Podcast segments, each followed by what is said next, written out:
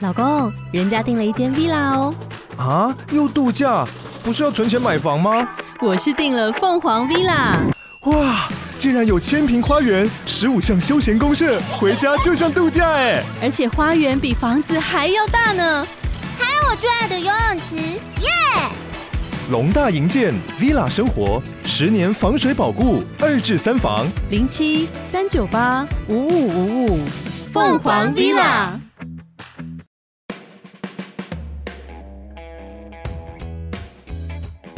大家好，我是林玉峰，欢迎回到现场。那我们今天这一集呢，一样邀请到的是达氏房屋的董事长陈建庆，大哥你好。哎，玉峰好，大家好。因为我们今天呢很高兴啊，因为这个台湾的豪宅市场啊，其实最强的、最懂的就是你。那哦我们虽然不一样买不起，但是我们要先学习，因为人生很难讲，搞不好我过两天。我就、呃、过两年了，过两天，搞到过两年我就买得起了，所以我们今天真的很高兴，要聊一聊台湾的神秘豪宅市场。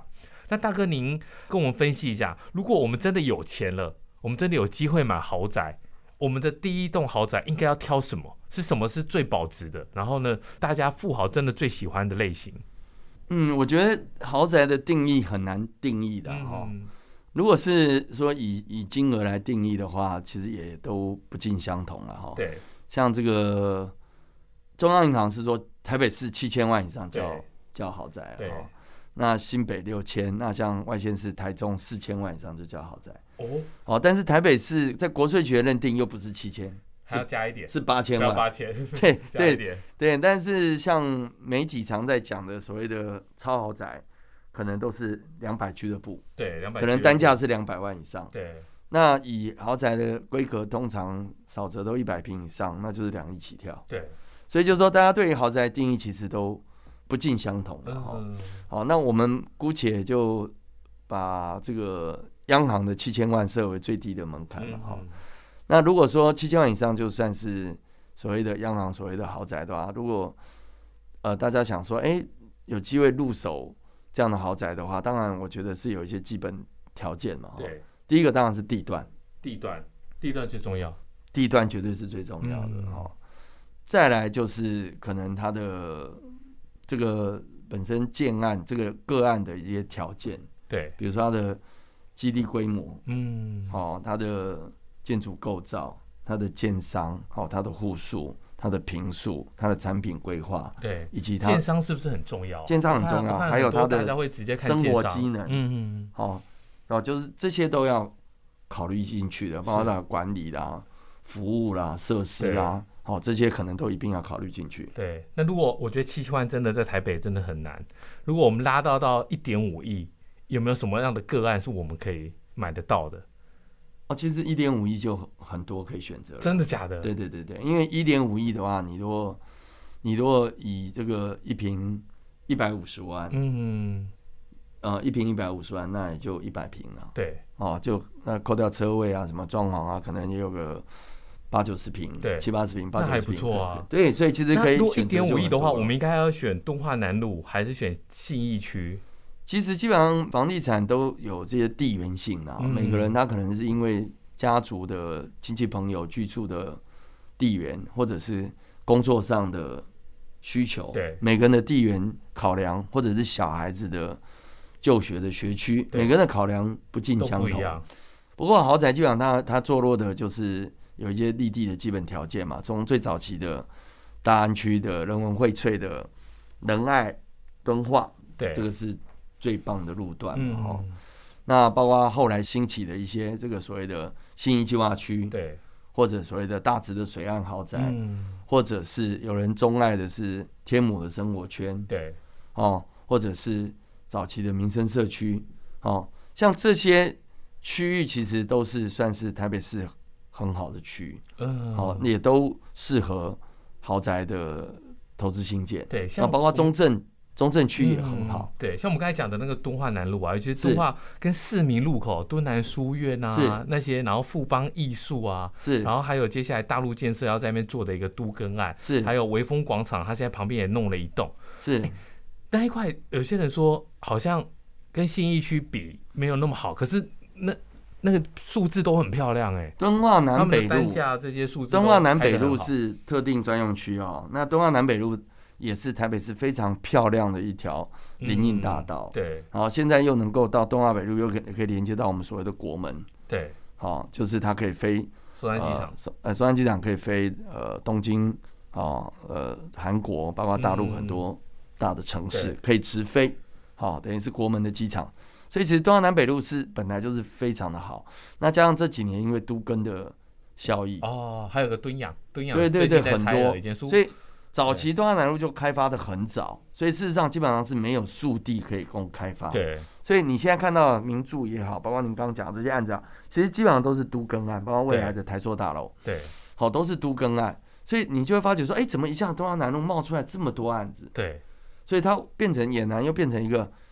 新的一个豪宅的聚落而。且他们很厉害的是，他们的点就在这马路。对他不是说哦退到后面，你看我们来讲敦南书院，然后敦养那些都是在名著什么对都是华固名著都是在都是在正马路上，对对，所以等到他们整还有台塑以总部整个弄完之，后啊，东华南路真的会非常它本来就漂亮很棒了。对然后那些旧的民宅或者是办公大楼，其实屋龄都已经超过三十年了。嗯它刚好也都符合都更的一个条进件条件，对就要三十年以上。对那他们因为开发的早，因为这条路本来就是最早最棒的路，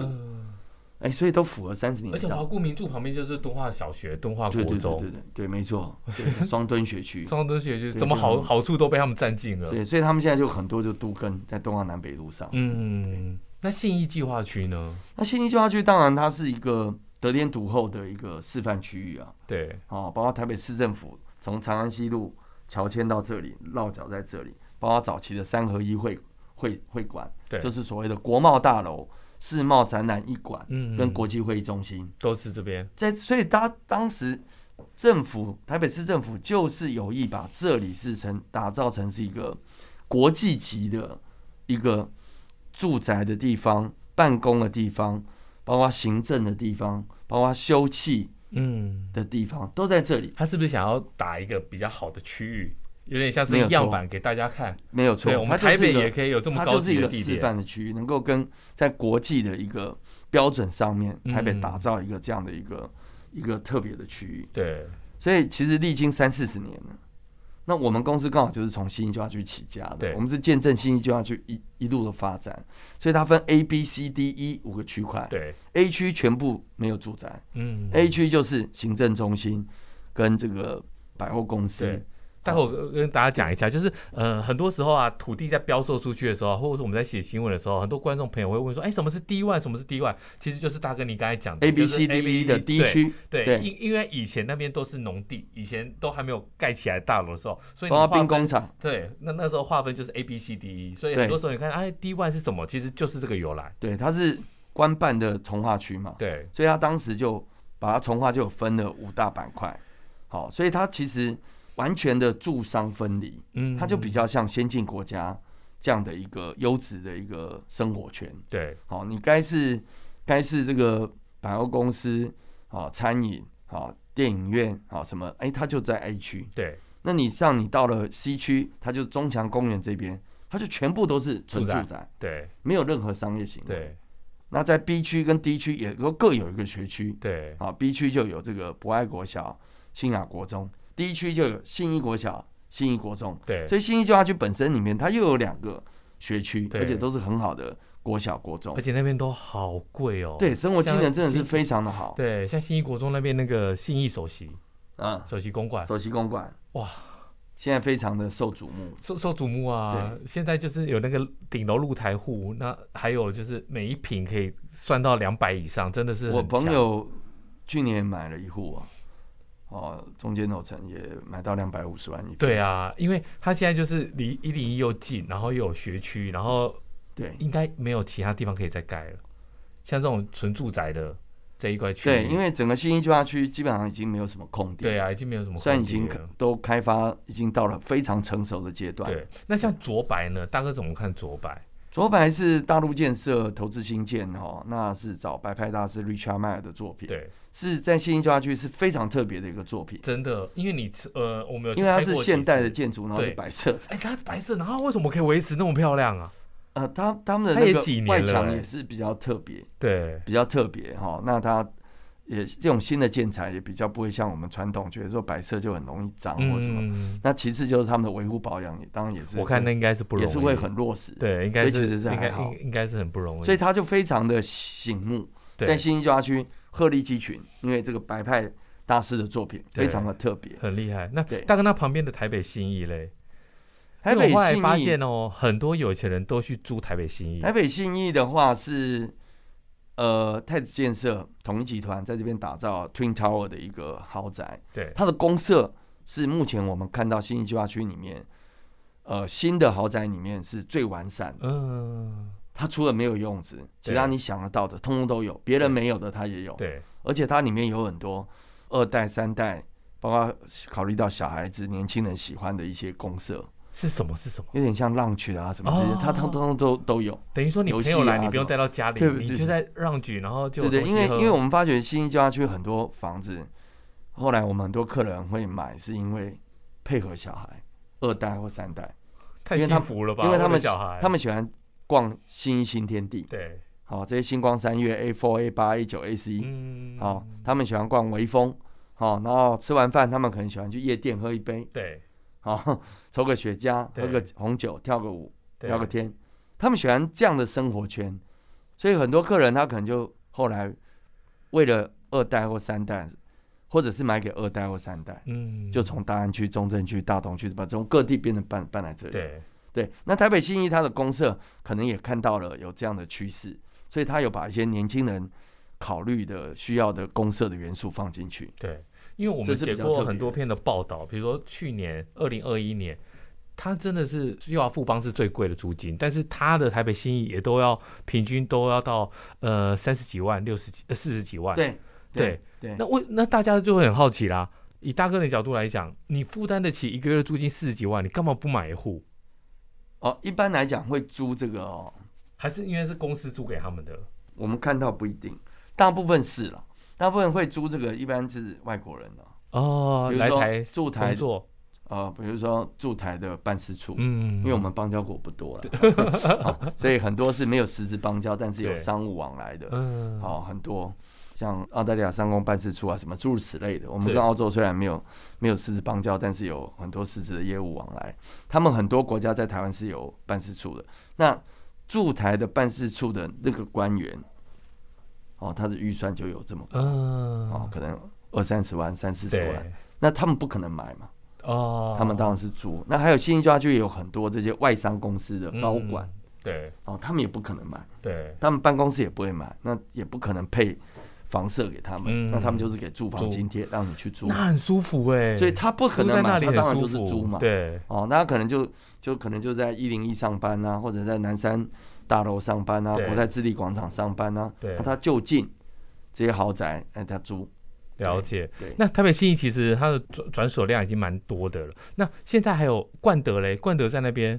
冠德最近它是不是新的啊？冠德嗯对，冠德对最近在新郊区非常特别，它有三个个案，叫做我们讲 B、C、D 啊，三个基地啊，啊，同时盖好，对同时推出，先建后售，其实品质是不错的是，哦。那最近也是也是在热销的阶段，对，对，因为它的那个区域也非常的好，在对公园的非常正都在对 B 面区，对哦，都在 B 区，就是我们刚刚有提到的那个博爱国小跟新雅国中的这个区域。对那这个 B 区其实它也是同时可以享受到捷运的蓝线跟哦跟这个呃红线，对，它有哎，大哥两一样在条中 B 一样捷区，运那都可以那那做种小套房的会好卖吗？像新川普啊，还有风云非迪常好克那一卖种，怎么说怎么说？因为哎、他那个小套房，不要大家不要以为说小套房很便宜，也要两千万了。 对对对对对，对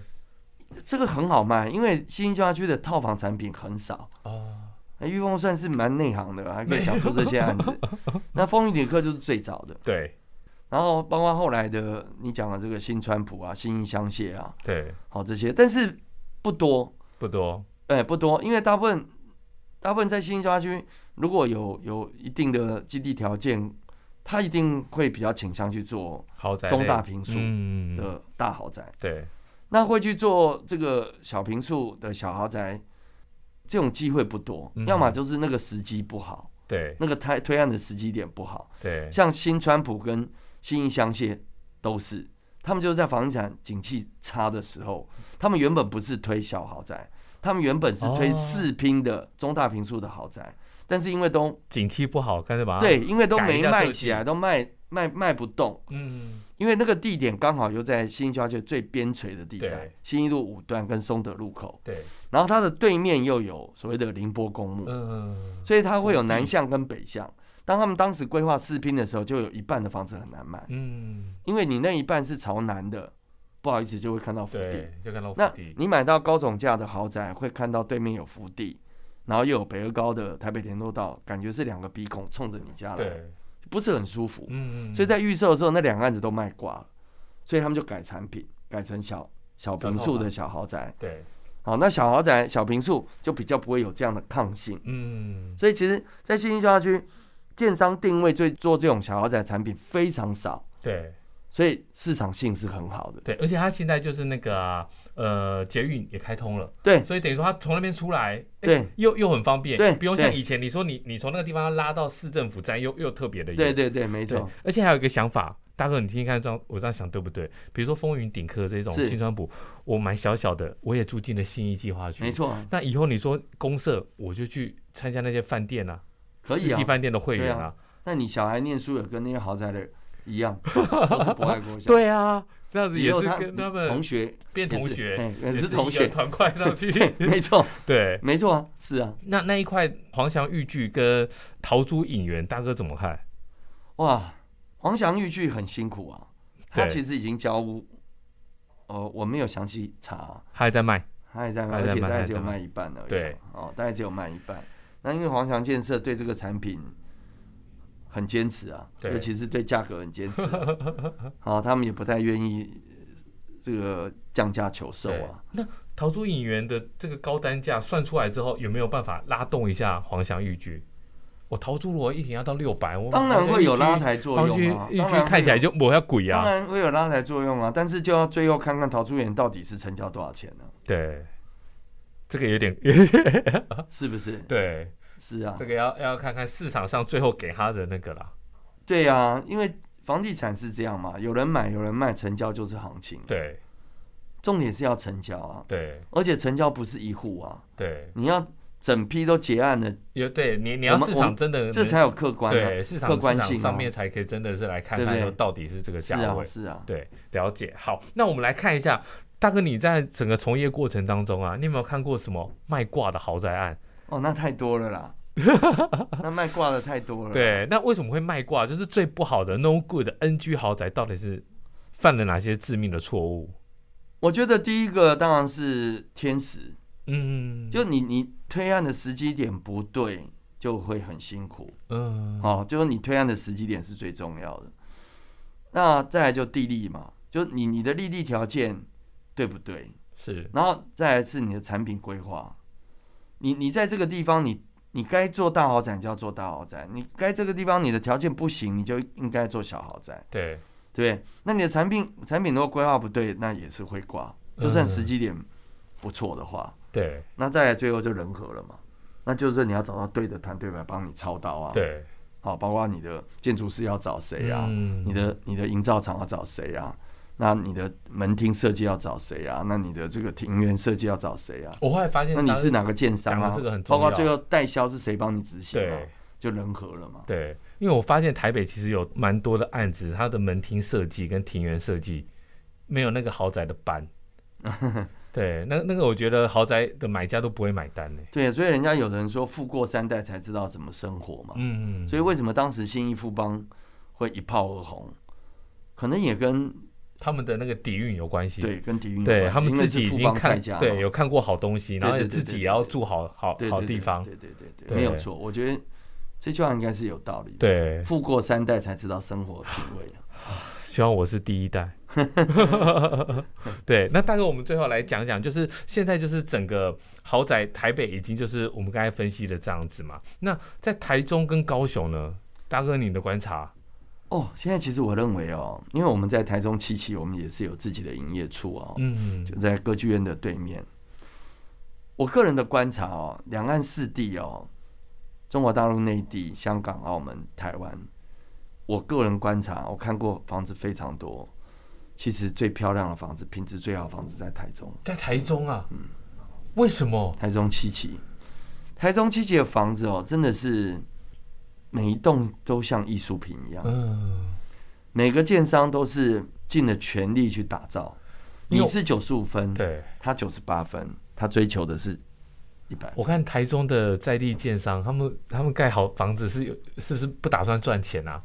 不是他因们那个为那个建材比不是拼的他应应该这样讲，应该该这样讲，就是说台中的市场没有像台北那么好，嗯尤其在早期，对尤其七期当时当时起来的时候是要打造成台中的所谓的新计划区，，对，但是台湾经历过一段产业空洞化、嗯西进，所以中台湾其实是台湾制造业的大本营，是，但是很多在那个年代都空掉了，对，哦，都台商很多西进，嗯，所以台中这些豪宅要卖给谁？其实卖的很辛苦，不像台北房子很好卖，对所以台北建商我都觉得台北建商很幸运，哦，房子大概哦只要地段对了，时机对了，那两下就可定。就可以了，但台中的房子几乎都是一路要从预售卖到结构中，卖到成屋，一卖卖很多年，这也太辛苦了吧？很辛苦，欸很辛苦。他们的房子卖很辛苦，所以他们都有打算，就说我可能就是要把它好好好的打造，而且要从嗯预售一路卖到成屋。对，接受实体的检验，哦，所以我必须把房子盖得很好。那台北人很幸福哎，台北的人就是就秒杀了，对啊，就是那个图图出来，然后对那个接待中心，对接待然后中心盖盖一个食盖品三个屋，月三天就卖完，对，就卖对，完了。那个真的落差很大，对因为台中市场没有台北原来是这样尤其在当年，所以他们就会很用心去盖它，就好像人家原来讲没有钱的小孩，雨天跑得比较只有快，他们会奔跑，对因为他没有伞， 他必须跑。了解。所以像台中啊，很多在地建商，像联聚他们，哎台中人很爱哎，对，其实不只有联聚啦，像我们公司就在联聚的楼下，对宝辉啦，哈，对哦，龙宝啦，对，邮具啊，这都房子都盖得非常好。我们都觉得很特别啊，因为我们都在台北看。就觉得说啊，应该是这些大品牌的建商啊，可是台中他们吃的反的是在地地建建商商，，对，对而且他们很重视品牌，对，所以这几年台北也有很多知名的建商下去，好、去这边跟他们竞逐，包括大陆建设，是，好、包括国泰建设，好、包括这个中泰建设，嗯，好、富邦建设，好、这都是一线的大对啊，建都商，是台北一线的，但是下去其实也是非常辛苦，有点辛苦，为因什么？为因为他们很因为很重视他台们在中人地不一定会买单，，对，他们觉为得什么呢？他们觉得你们台北建商是在台北很厉害，你来这边盖的房子不见得比我们在地建商盖的好，所以我们还要检验你，看你房子盖起来到底怎么样。哇，台中人好好 tough 哦，因为台中的房子真的盖得很好，对这个我们必须凭良心讲。对，包括我们当时，我们后来有在做全球的不动产，我们有带很多国外的开发商，美国的、澳洲的很多开发商去参观，他们看台北人，嗯，不错，不错，不错。看到台中的时候，哇哦！尤其是走到地下室的时候，嗯，他们会觉得说，房子可以这样盖，可这个已经是艺术品。怎么说？他们地下室是怎么样？你会看到那个地下室基本上不会输给我们所谓的门厅啊，嗯，它的细致、灯光。哦哦不只是停车而已，他对把，它不只是当成一个顶真正的空间在格而已，对，它根本在就规是划你的第二门厅。对因为其实大部分的豪宅的客人其实很早到门厅的，对，他每天进出其实就是是车道车道去，上去，就然后再住下家来出去，对，对不对？对其实你去想是这样啊，哎，有道理耶，对，啊。那它的地下室其实是第二门厅，对，他们连地下室都这么样的用心，用心在规划，让那些国外的建商或建筑师叹为观止。嗯，哦，包括艺术品的陈设，对，灯光、建材的选用各方面都让他们叹为观而且止。他们现在的价钱也又越来越高，越来越高，哎。对，因为我后来发现啊，因对为我们在搜那个实价、啊，我发现彰化很多的隐形富豪，就跟大哥讲的，他们可能那没错种前进大住七陆，期对，然后呢，对五级啊被冲上，对，一定要回来七期买个房当子啊然，呢、对啊，当然不然人人家怎么彰知道第五级？彰显你的这个身份地位，呃对对对，还有你你你在大陆的成就、啊。，对啊。后来我就发现说，大概七期，那除了七期以外，现在那种已经到十四期了、哎后面那些还有机会吗？因为七期因为七期我们已经买不七起了期已嘛经饱和了嘛。对那紧接着现在看到什么单元二嘛？哦对那单元二现在也很热卖。那下一个台中的亮点应该是在所谓的水南，对哦，水南从化区。好，那我们相信未来水南这边也会有很多新一代的台中豪宅会产生。那我们可以先去卡位吗？呃，那有个钱就可以那个入门的门槛 也是蛮高 的哦。那一峰你要注意一啊，我会下。加油，我会加油，我会努力 嗯，我会努对力对赚对钱。对，，而且他们基本上没有什么小平数的。可恶， 我们台北还有波雨迪克可以挡一下。对对对对对，好，大哥，你帮我们总结一下，就是你怎么看二零二二年的豪宅市场？我觉得二零二二年应该会延续二零二一年啊，因为整个震惊的大环境并没有太大的改变。，对，但我想会更好，是因为有一个状况有改变，就是疫情。啊啊，，我相信今年疫情应该是走到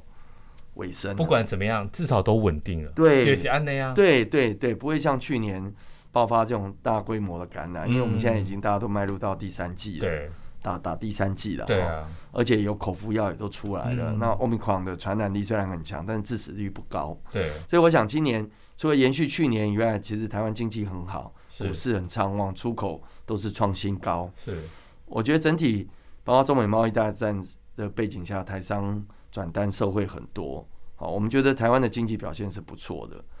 好，那两岸只要没有这个打仗的疑虑的话对，不要像乌克兰这么紧张 的话， 我觉得其实今年展望台湾的豪宅市场，又加上疫情得到这个控制，我觉得应该会算是价稳量增。嗯嗯嗯啊，我我的看法是太好了做做太总好结了是这样。对，好，我们今天真的很高兴，请到了大师房屋董事长陈建信陈大哥。那么我们希望下次跟他见面的地方就不是在录音室，而是在签约中心。 OK，大哥等我，好，大哥等我，好没，问谢题，谢，一共拜拜加油拜拜 加油，好，等你，拜拜。